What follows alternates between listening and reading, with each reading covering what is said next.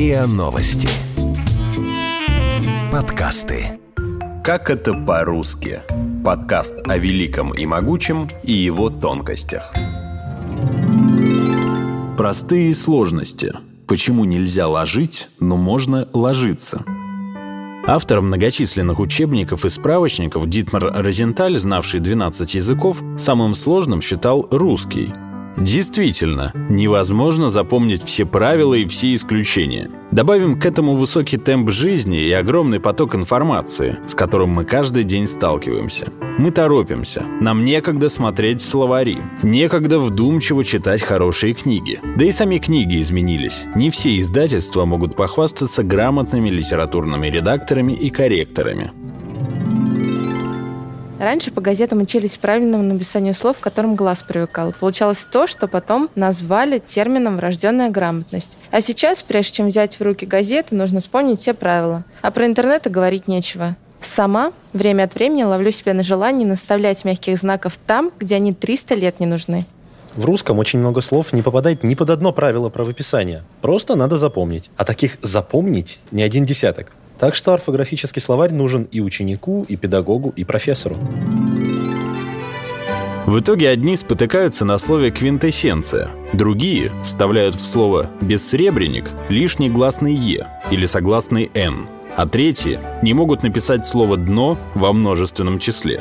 Но, как показывает практика, у носителей языка вызывают затруднения не только малоупотребительные конструкции. В социальных сетях кочуют списки самых обычных слов, которые никак не даются россиянам. Соотечественники делают ошибки в простых фразах, вызывая гнев и раздражение борцов с невежеством. Лидеры безграмотного рейтинга «звонит», «ложить» и «ихний». Попробуем разобраться, почему появились неверные формы. Может быть, тогда будет проще от них избавиться. Люди, которые говорят «звонит», подсознательно отталкиваются от существительного «звон». По своему значению слова близки, но с точки зрения постановки ударения не имеют друг к другу никакого отношения. Рассматривать нужно неопределенную форму глагола. Согласно правилам русского языка, глагол «звонить» имеет так называемое неподвижное ударение. Оно падает только на окончание: «звонить», «звонишь», «звонит», «звонят».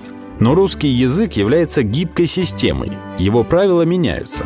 Эксперты отмечают, в глаголах «наить» наблюдается переход к подвижному ударению. Например, сейчас мы говорим «он ценит», «он любит», а в XIX веке говорили иначе: «он ценит», «он любит». Для нас такое ударение кажется очень странным, а когда-то оно было нормой. В русском языке много глаголов на «ить», в которых подвижное ударение падает на звук «о». Молить – молит, ловить – ловит, носить – носит. Такие примеры также подталкивают россиян к неправильному произношению глагола «звонить». На руку неверной форме играет и слово «трезвонить». В итоге все россияне разделились на два лагеря. Одни звонят, а другие приходят в бешенство и сочиняют стихи-подсказки. «Ненавижу эту тишь, почему ж ты не звонишь?» Что касается слова «ложить», то его употребление в речи грамотного человека также недопустимо. Академики советуют запомнить простое правило. В литературном языке этот глагол употребляется только с приставками: положить, доложить, переложить. А глагол «класть» наоборот, без приставок. Я кладу, ты кладешь, он кладет. Запреты, связанные со словом «ложить», не распространяются на глагол «ложиться», потому что у него есть возвратный суффикс «ся». Моя учительница научила меня говорить «класть», и я больше ни разу не сказала «ложить». Но когда поправляешь человека, он почему-то нервничает и спрашивает: «Да какая разница?» Неужели так трудно понять, что слово «ложить» нет? Я в детстве пару раз так сказала, но мне родители сразу объяснили, что так не говорят, и я запомнила сразу и на всю жизнь. Почему в русском языке есть слово «маркетинг» и «мерчендайзинг», а слово «ложить» нет? Интереснее всего объяснение, почему это слово нельзя использовать. Потому что его нет. Не понимаю, как его может не быть, если оно так или иначе присутствует в лексиконе русскоговорящего человека. Как ни странно, правы все участники дискуссии. Слово «ложить» есть, но оно является просторечием и не входит в состав литературного языка. Его можно найти в первом издании толкового словаря, который Владимир Даль составлял с 1819 года. Также глагол «ложить» вошел в довоенный словарь Дмитрия Ушакова с пометкой «просторечное областное». В современных справочниках его нет.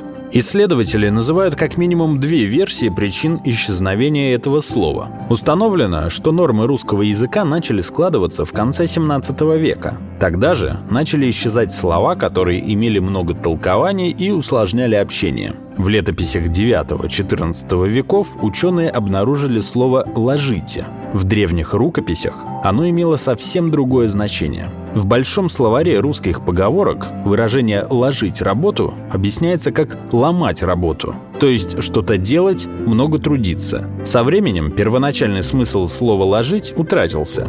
Стали считать, что «ложить» и «класть» — это синонимы. Произошло некорректное замещение одного глагола другим. В процессе становления норм литературного языка одно из слов исчезло из нормативной лексики и осталось только в устной речи. Согласно второй версии, причина исчезновения слова из литературной речи кроется в его прямой связи со словом «ложа» и эротическом подтексте.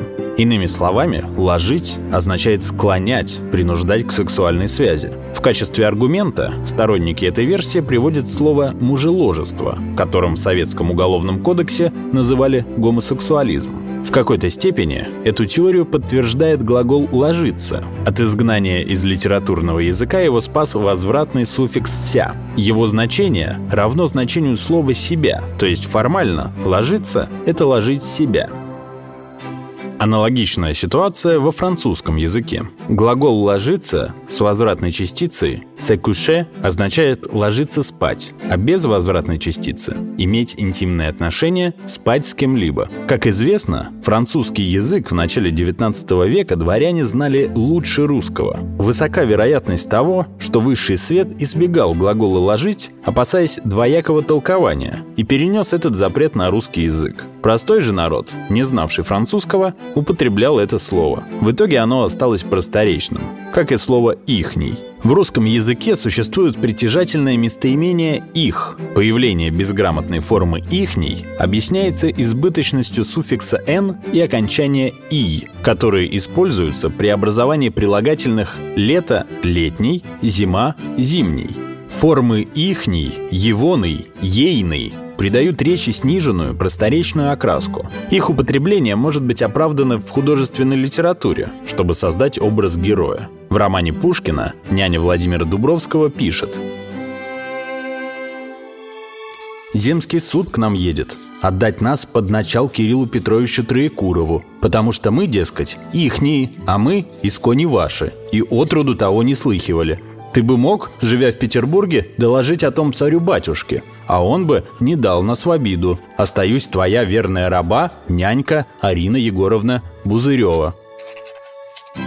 Но согласитесь, то, что простительно малограмотной крестьянке, жившей в прошлые века, недопустимо в речи современного образованного человека. Вы слушали эпизод подкаста «Как это по-русски». Подписывайтесь на подкаст на сайте ria.ru, в приложениях Apple Podcasts и CastBox. Комментируйте и делитесь с друзьями.